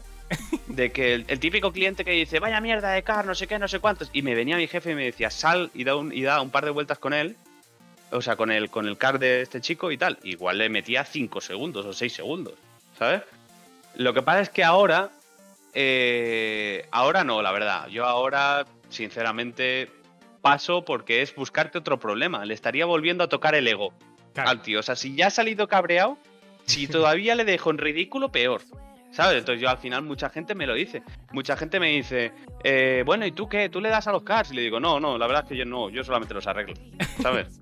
y luego... Y muchísima gente. Y luego una semana más tarde eh, te ven con, el trofeo ahí en el bar del circuito. Eso, eso, eso es lo que me ha pasado, que muchas veces, muchos clientes luego han venido y me han dicho, ah, así que no corrías, ¿eh? Y yo, no, no. No, pero eso está bien, ¿no? Bueno, vamos a dejar, si te parece, John, a un lado el tema del karting y vamos a pasar a hablar de Sim Racing, porque esta es otra de las cosas que estuvo aquí a Daikova eh, y lo comentó, ¿no? Y, yo lo he comentado contigo off the record justo antes de empezar. John del Valle es un fuera de serie, bueno, un fuera de serie, muy bueno, voy a decir, en el Sim Racing, mm. pero John del Valle lleva un G29. Sí, sí, sí. Y esta, y esta es. un G29, un G29 con el Ford Feedback quitado. Que esa es otra. Bueno, bueno. Yo, no llevo post feedback. Yo solamente lo que noto es cuando me subo a un piano que el, volante haga así, ya está. Yo no, no, noto ni los baches, no noto nada. Yo solamente noto cuando me subo al piano y hace toc, ya está. esa es, de hecho, sí. Me tienes que contar lo de John del mando. Que todo el mundo está con lo de John del mando y no entiendo qué es el John del mando. ¿Qué cuéntame, que estoy ah, perdido. Ah, espera, espera, espera, ahora lo explico. Pero yo subí un vídeo de la, de la pole que hice en Hockenheim, aquella que fue estratosférica.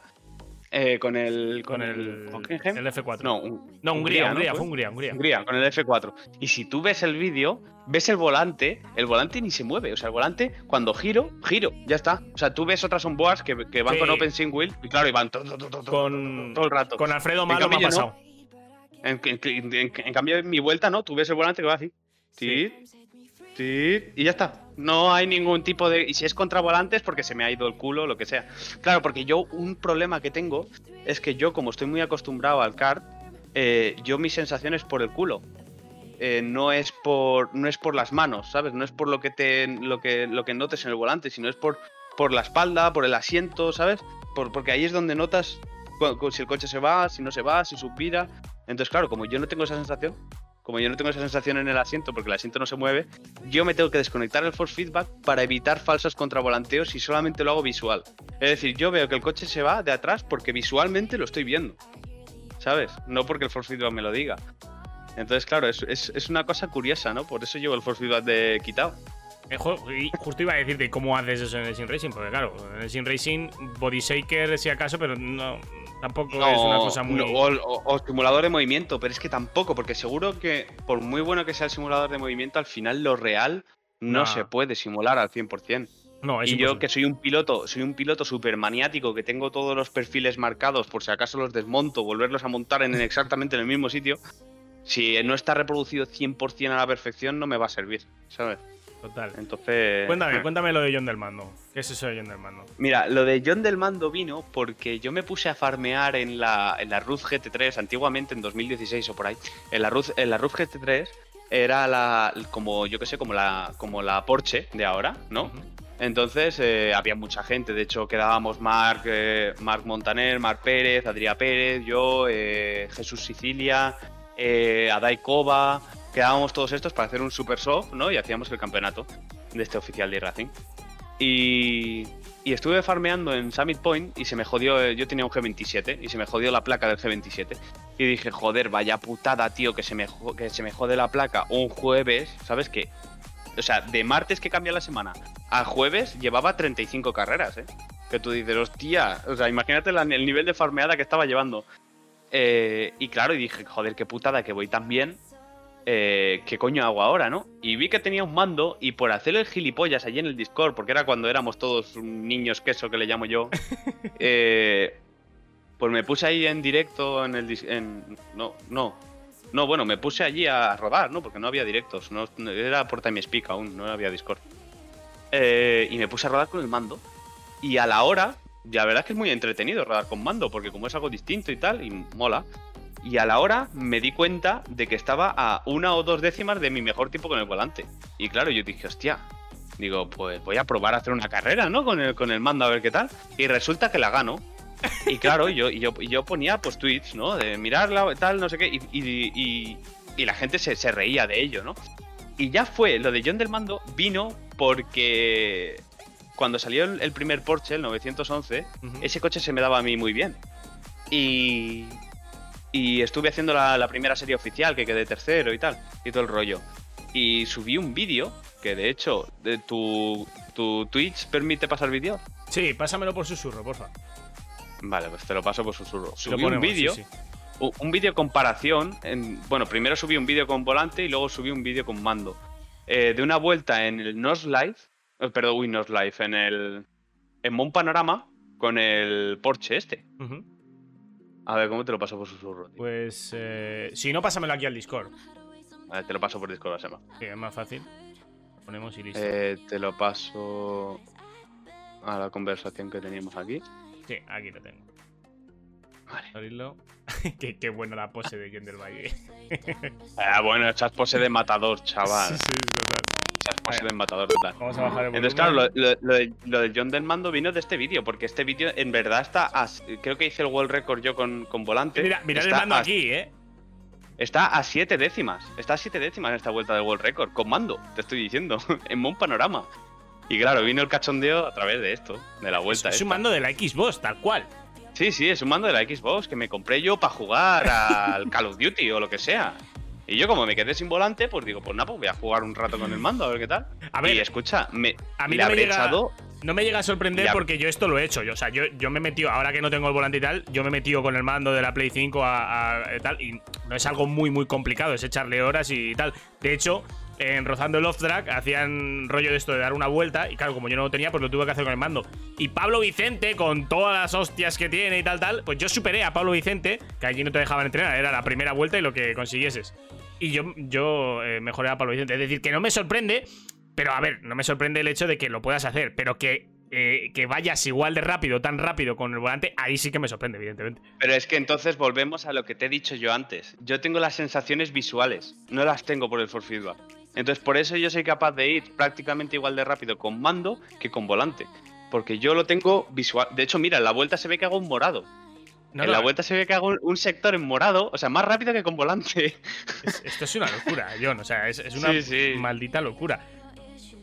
Lo que pasa es que con el mando, con el mando es muy difícil ser constante, porque tú date cuenta que en el movimiento del joystick, o sea, mínimo. en, en- en esto, en este movimiento de aquí, tienes 900 grados No, de no, volante. claro, tienes que moverlo muy poquito para un O sea, giro minúsculo. Nada, o Sí, te sí. digo que es que es que si, si, si lo miras con lupa el movimiento que hacía, es que ni lo verías. O sea, No, era no, en es plan tocarlo un poquito solo, ¿sabes? No, no, es muy bestia. una locura, y de hecho, una de las cosas que me fijo y que me, me flipa muchísimo, eh, si os fijáis en aquí abajo a la izquierda, es que justo se, pa- se tapa con lo de On Air, pero se ve la, la- el- la barrita del freno, ¿vale? Eh, Ah, se, se- se ve poco. El freno es una de las cosas que con el pie cuesta hacer un fren, un- una frenada gradual de no, no que haga así la raya, sino que vaya como Pues es más fácil con la mano, ¿eh? Pues a mí con la mano, con la mano me costaba un huevo. O sea, el, el dejar. Ya, pues. Es una locura, ¿eh? No Yo, sé, yo- yo me he fijado en eso. Había un momento que se te veía frenando mínimamente y se te veía con un 5% de, de freno así. Y yo decía, madre mía, ¿cómo, cómo hace eso? Sí, sí. Eso al final es lo que te digo, como, como tengo todo muy visual, ¿sabes? Como desde que empecé en el Sim Racing eh, prácticamente corro sin force feedback, lo tengo todo muy visual, pues al final todo eso te acostumbras a ello, ¿sabes? Y para mí no es difícil hacerlo, porque estoy ya muy acostumbrado. No, pues la verdad que la vuelta eh, en YouTube De la hecho- buscáis y es en el canal John de, de John del Valle, la vuelta y la tenéis y la podéis ver. Bueno, ya la habéis visto aquí, pero es una locura. Dime, dime. De hecho, vi a Heiki hace una semana que subió una vuelta con, con- con ratón. No sé si la has visto o probó ir Racing con ratón o No, algo así. no, no. Vi, ¿no? Pero verdad se es que no puede. vi el sé que se puede, sé que La, ver- puede. la verdad es que no vi el vídeo, pero sí que vi la miniatura y el tal. Pues de hecho, yo ahora mismo quiero probar. Vamos, estoy muriéndome de ganas de terminar de montar la habitación y tal para empezar a probar con el ratón. O sea, te juro que con el ratón quiero hacer una vuelta rápida y que sea algo parecido, ¿vale? Que sí que igual será un segundo de con, de con volante, ¿no? Pero con, con teclado y ratón, tío. De intentar hacer algo, no sé cómo lo haré. Porque claro, el problema es que necesito. eh, necesito un, un, un par de sensores digitales para los pedales Claro. Que no sean analógicos, porque si no es acelerar a fondo o, frenar, todo, o claro, todo claro, quitado. claro. Eso, eso- O sea, o, es, o cero o 100, no hay más. eso no vale, eso no vale. entonces, entonces no sé cómo, la- cómo hacerlo. No sé si giraré con la A y la D, que puede ser que gire con la A y la D, y luego acelere y frene con el, con el ratón. A ver, Eso ya lo había hay pensado. teclados mecánicos que las teclas las tienen que no es, ¿sabes? Ya, pero el mío no. El Pero, mío, la pero- que pero no. aún así no, no llega a ser tanto como, como puede ser la graduación, ¿no? De un gatillo, por ejemplo, de un pedal, al fin y al cabo. Mm. Eh, mira, dicen por el chat, eh, y quiero rescatar esto, dicen, no tendrás un buen volante para tenerlo sin force feedback. Eh, un G29. Un G29 sin force feedback. Ahí Y los está. pedales igual. Y los pedales, esto es una de las cosas que yo le he dicho, ¿eh? Porque yo una de las cosas que noté, yo tenía un G29 y yo di el paso a Fanatec, ¿no? Y una de las cosas que yo noté es que el, el- el freno de, de unos V3, por ejemplo, pues sí que lo notas mucho. Pero, John, esto es así y la gente tiene que entenderlo. Lo que acabas de decir, hermano, es traspasarle a un G29 y a un Fanatec. No te hace ir más rápido, te hace ser más No. constante. Ya está. Efectivamente, efectivamente. Pero sí que también te digo una cosa. Eh, te hace ir más constante y no. O sea, es que al final y no, porque eh, si vale que, no es lo mismo extrapolable un mando y un volante y, un- y unos pedales, ¿no? Pero si tú al final te acostumbras a un G29, ta- o sea, yo es que llevo corriendo con, Logitech desde que empecé, desde el 2014, he tenido G27 y G29, no he tenido otra cosa. Probé, bueno, cuando estaba en Ibérica, me mandaron una, una, una caja de Husimbel, de pedales Husimbel, eh, el secuencial de Husimbel y algo más, no me acuerdo. Eran los, los Pro, los, los, los buenos. Y recuerdo que los monté, los probé 10 minutos y dije, ¿esto qué basura es? Lo quité y volví a montar los, los, los, los G29, ¿sabes? Porque ya estoy hecho al G29, con lo cual a mí unos pedales de 1500 euros no me van a hacer mejorar nada, te lo aseguro. Probablemente no, porque ya estoy súper hecho a esto. De hecho, tengo. Tendré. Fácilmente tendré cinco pedaleras más Y no. de G29. Para cuando se me rompa esta, pongo otra. Sí, sí. O sea, yo. Es que Lo, John lo típico de los leche, tío. G29, lo típico de los G29 es que, es que, Se es que los, los potenciómetros. se ensucian los Pues yo no los limpio. Yo quito el pedal y pongo otro. y los Yo- otros pedales los, los tiro por ahí y digo, ya los limpiaré cuando, ¿sabes? O- por culo, no, ¿sabes? Ponlos se en. Wallapop. Eh, vendo G29 con potenciómetros sucios, los bajas 10 euros y ya está, tío. Es que el problema es que ni los vendo porque digo, va, los guardo. por- por- de hecho, tengo, pues tendré tres, creo que tengo tres pedaleras para cambiar y dos y dos que ya he cambiado. es increíble este chico, es un chiste. Y, eh. Y claro, y, y no, y no quiero, no quiero venderlas, no, no quiero venderlas porque si se me rompe un potenciómetro de una, eh, puedo quitarle el potenciómetro de otra y ponérsela aquí, ¿sabes? Pero ¿y, entonces- cómo compras, compras todo? ¿El volante también? No, Solo la- solo de la vez en pedalera. cuando. No, no, esto es gracioso. De vez en cuando me meto en Wallapop y busco pedales G29 y yo cuando veo unos pedales que los venden sueltos los compro. ya está. Es que es un meme John del Valle, de verdad. Este Claro, es que, es, que, es, que es, muy, es que es muy difícil encontrar a alguien que te venda solamente los pedales. Y es que normalmente porque la base se les ha roto o lo que sea y te venden los pedales. Entonces yo cuando veo pedales G29 que los veo por 40, 50 euros, digo, trae para acá. ¿Cuántos te tienen más? tiene tiene recam- recambios John del Valle, le vamos a llamar. Tiene Sí, ahí sí, le- los G29.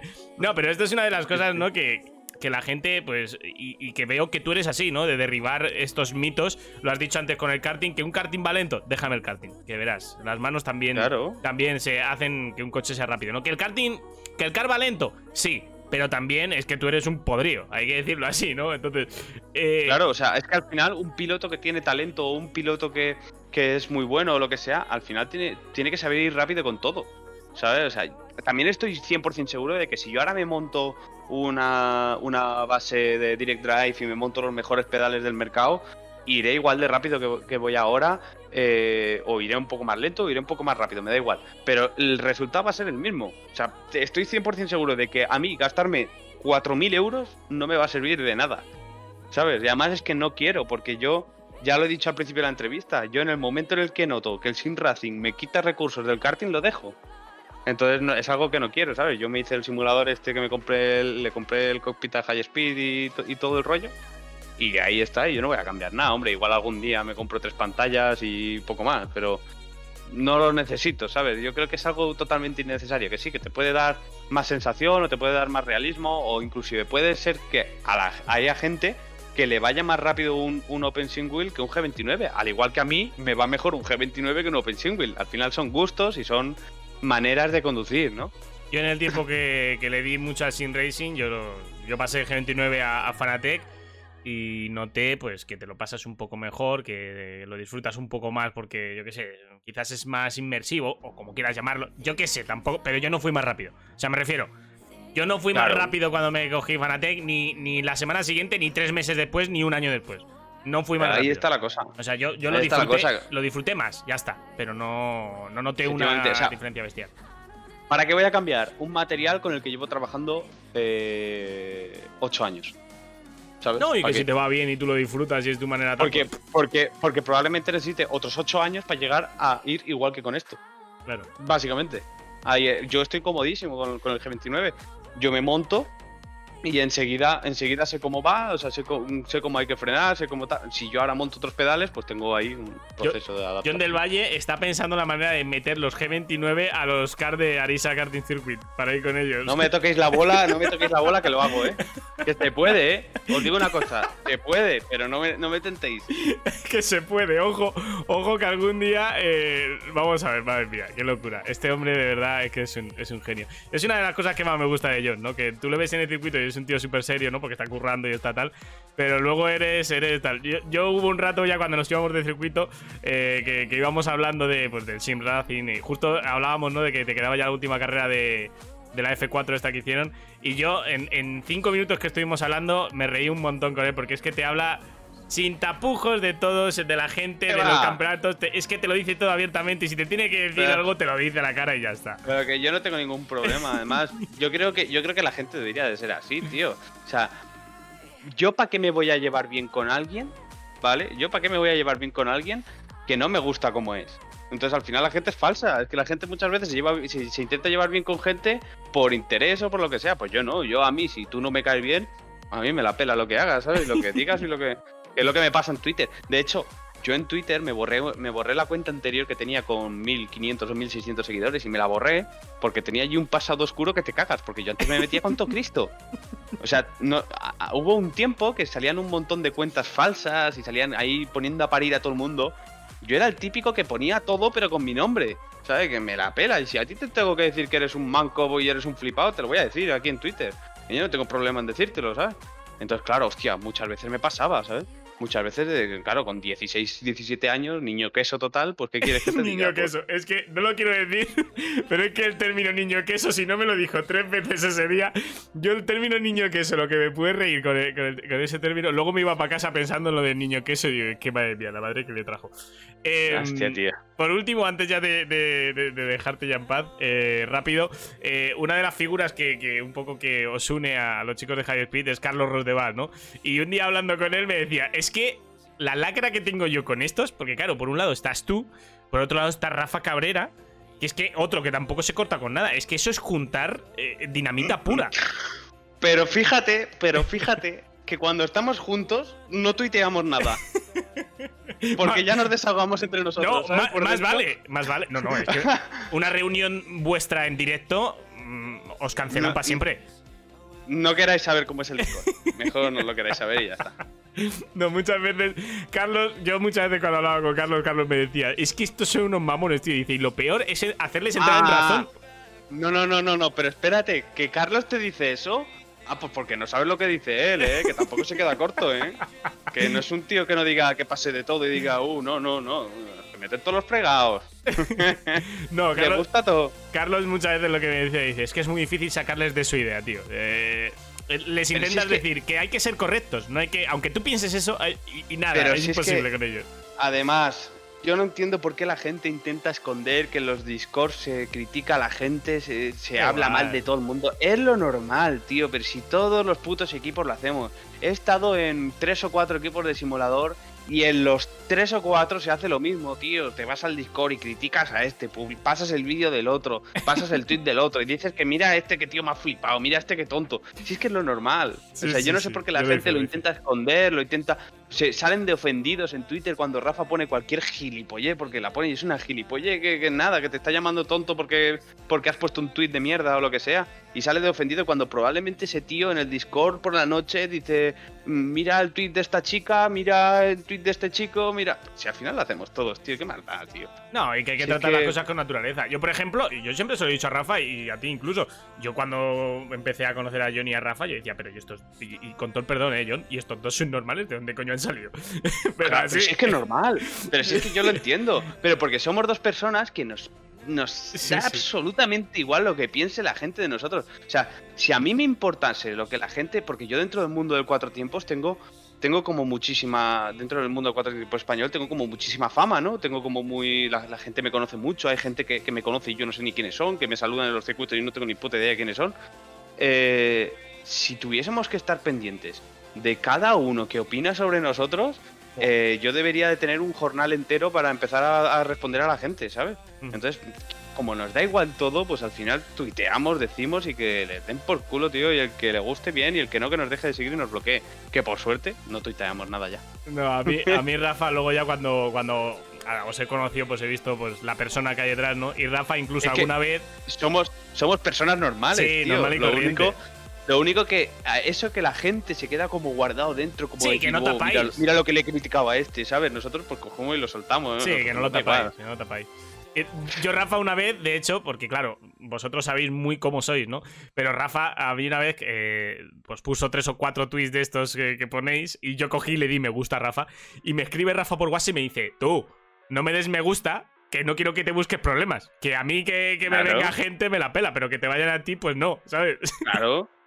Claro, y es que, es, que, es que al final. Y luego seguro que la gente que te ve dar me gustas a cosas que no les gusta, porque por ejemplo, yo que sé, Rafa se pone a criticar a alguien, o normalmente cuando lo hacemos, lo hacemos como dar a entender quién es, pero sin mencionarlo, ¿no? Porque, Claro. hostia, también, no que sé, no vas a mencionarlo. Hay, y hay gente que no tiene ni puta idea de lo que estás hablando, opine, ¿sabes? Eh, y si tú, por ejemplo, tú como Javi le das me gusta, pues claro, ese tío se va a ver ofendido como diciendo, ah, vale, que Javi le da la razón a este tío. Y luego seguro que, es, que, que este tío habla contigo todo normalmente, o sea, todo normal, todo tal, y dices, pero, pero, pero, no sé, si no te gusta, no te gusta, ¿no? Y ya está, o sea, Ya está. es que la gente al final, yo qué sé. Que hay que ser más natural, John, y no tan artificial. Que la gente es muy artificial. Efectivamente, y, y más vale tener, ¿cómo se dice? Eh, No sé por no sé cómo se dice, pero que pocos amigos y muchos conocidos. Sí, básicamente. ¿no? Y que los amigos se cuentan con la, una mano, ¿eh? Tal, tal, también te digo. Efectivamente. Así que eso es así. Pues bueno, John. Porque, a raíz del mundial, a raíz del mundial, tú sabes la de amigos que me han salido. Hombre, ya me imagino. Ah, ah, ah, ahora, no, ahora, ahora me hablas, ¿no?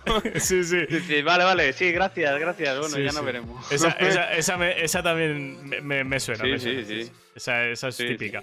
Pero bueno, nada, yo no te quiero robar más tiempo, digo que llevamos una hora y media aquí. Lo primero de todo, pues darte las gracias por, por haberte pasado por aquí y espero que te lo hayas pasado guay.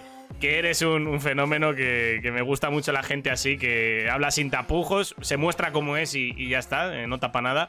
Y que, que, seas así siempre, tío, que, que eres un crack y que me caes fenomenal. Muchas gracias, Javi, igualmente, por supuesto. Pues nada, John del Valle que ha estado con nosotros, chicos. Un placer, John. Ya nos veremos eh, pronto por el circuito, porque tengo ganas de ir, que lo sepas. Pues muy bien. Allí estaremos para organizar otra para que vengas. Eso es. Venga, John, nos vemos, tío. Muchas gracias. Venga, Javi. Chao, chao. Pues las palabras eh, de John del Valle, chicos, que ya veis. Es que eh, una de las partes que más ilusión me hacía de traer a John es esto, ¿no? Que vieseis un poco, pues, pues la persona que hay detrás, ¿no? Que que mucha gente se quedará con John del Valle, eh, campeón del mundo de karting de cuatro tiempos, pero no solo eso, es eh, un, currante que se pierda todos los días para ir al circuito a currar, que ama su trabajo, que, oye, pues no todos a lo mejor tenemos el, lujo o, la suerte de, trabajar en un curro que amamos, ¿no? Pero también hay que buscarlo, ¿no? Y quizás John, pues, ha trabajado en ello, ¿no? ¿Y qué es eso, no? Que, detrás de, Pues posiblemente nos pase con Rafa, ahora que estoy hablando de John, pues posiblemente nos pase con Rafa si ahondamos un poco en la persona y no en el personaje que vemos a través de, Twitter, y nunca mejor dicho lo de personaje, eh, pues seguro que vemos lo que, lo que hay realmente detrás, ¿no? Y, muchas veces, pues lo que ha dicho John antes, ¿no? Nos quedamos con la punta del iceberg, con lo que se muestra, pero luego por detrás hay, hay mucho más, ¿no? Y, hay, que, hay, que, hacer esas cosas, hay que, hay que analizar un poco más a las personas, conocerlas que yo entiendo que al final en Twitter, pues cada uno muestra lo que quiere mostrar, pero que antes de opinar de alguien, pues hay que, hay que conocerla, ¿no? Y a mí con John, yo lo digo, y se, lo he dicho aquí en, directo, y se lo he dicho a él en persona, y se lo he dicho a, Rafa. Yo cuando lo conocí, yo dije, pero ¿y estos dos de qué van? Y luego cuando los conoces, pues dices, vale, se muestran como son. No son gente que. Pues como yo, yo muchas veces, y lo digo así, yo soy un falso. Y lo digo, y yo lo digo abiertamente, pero soy un falso pues porque al final yo no puedo ir poniendo verde a todo el mundo tal como lo pienso. Pues porque las dos veces que lo he hecho en Twitter se me han echado encima 40 personas por decir lo que pienso. Entonces yo muchas veces, mm, si quiero trabajar de esto y currar de esto, eh, o tener campeonatos en los que narrar, pues me tengo que moderar un poco de las cosas que digo, porque ya no es mala prensa para mí, sino mala prensa el campeonato al que, al que vaya a ir, porque si tengo enfrentamientos con 20 pilotos y luego voy a un campeonato, pues los 20 pilotos lo más probable es que no quieran estar en ese campeonato, ¿no? Pero que hay que mostrarse como es cada uno. Y, no ser tan artificial, ser más natural y, ya está. Así que bueno, que me ha gustado un montón estar con, con John, que, es un genio, que espero que os haya gustado mucho a, todos eh, para, a todos los que hayáis estado aquí para, charlar con, con John. Eh, Alex que dice, si me avisas con tiempo me cojo un vuelo a Madrid y vamos al karting. De una, Alex, de una. A ver si buscamos un fin de semana que te cuadre bien y vamos, hablamos con John, eh, un fin de estos que haga un evento de estos chulos y nos vamos de una para, allá y, disfrutamos de un día que allí en Arisa además eh, es una familia que nos va a tratar te dice, así que sí, te tomo la palabra, dale. Luego, hablamos por WhatsApp, ahora te escribo. así que nada, chicos, nosotros nos vamos a ir despidiendo. La verdad que me lo pasa muy bien. Quería haber cortado ya hace un ratillo, porque además tengo que, hacer un montón de cosas ahora en casa. Eh, pero bueno, eh, hay que aprovechar estos momentos. Y ahora lo que vamos a hacer, pues es hacer un raideito. Hay que hacer un raideito y se lo vamos a hacer al bueno de Stradi, que veo que está en directo. Así que nada, nosotros nos vamos a despedir. No sé qué va a ser próximamente, chicos. La verdad que tengo mucha gente en mente para traer, pero, pero depende también de, de, cuándo pueda esa gente, de si hay algún tema de que hablar. Porque, por ejemplo, ya que está aquí Alex, tengo muchas ganas de que Alex venga al rincón de Quilón, pero también quiero encontrar el momento en el que hablar algo top, ¿no? Porque sé que Alex puede hablar de muchas cosas, pero quiero que haya algo súper top y luego ya pues abordar con todas esas cosas. Así que, eh, pues con Alex, con mucha gente, ¿no? Así que a ver si en las próximas semanas puedo traer más gente. También os digo que me voy de vacaciones y que no habrá mucha, mucha historia. Pero bueno, lo he dicho chicos, que muchas gracias por haber estado ahí, que, que, siempre es un placer pues traer gente nueva como yo, como más gente, y que os lo paséis bien eh, con ellos y, que vengáis aquí y pasemos un buen rato todos charlando y, bueno, pues riéndonos un poco de, la vida, que al final es de lo que trata. Y, poco más. Ha sido un placer, chicos. Nos vemos pronto. Os dejo con Stradi. Mandarle un saludo de mi parte a los que veáis. Le decís, oye, Stradi, que venimos de parte de Javi, un saludo de su parte y ya me voy a, cenar o, o, hacer lo que tengáis que hacer. De verdad, chicos, ha sido un placer. Espero que lo hayáis pasado muy bien. Nos vemos muy, muy pronto. Como siempre digo, hasta entonces, sed buenos y portaos bien. Chao, chao.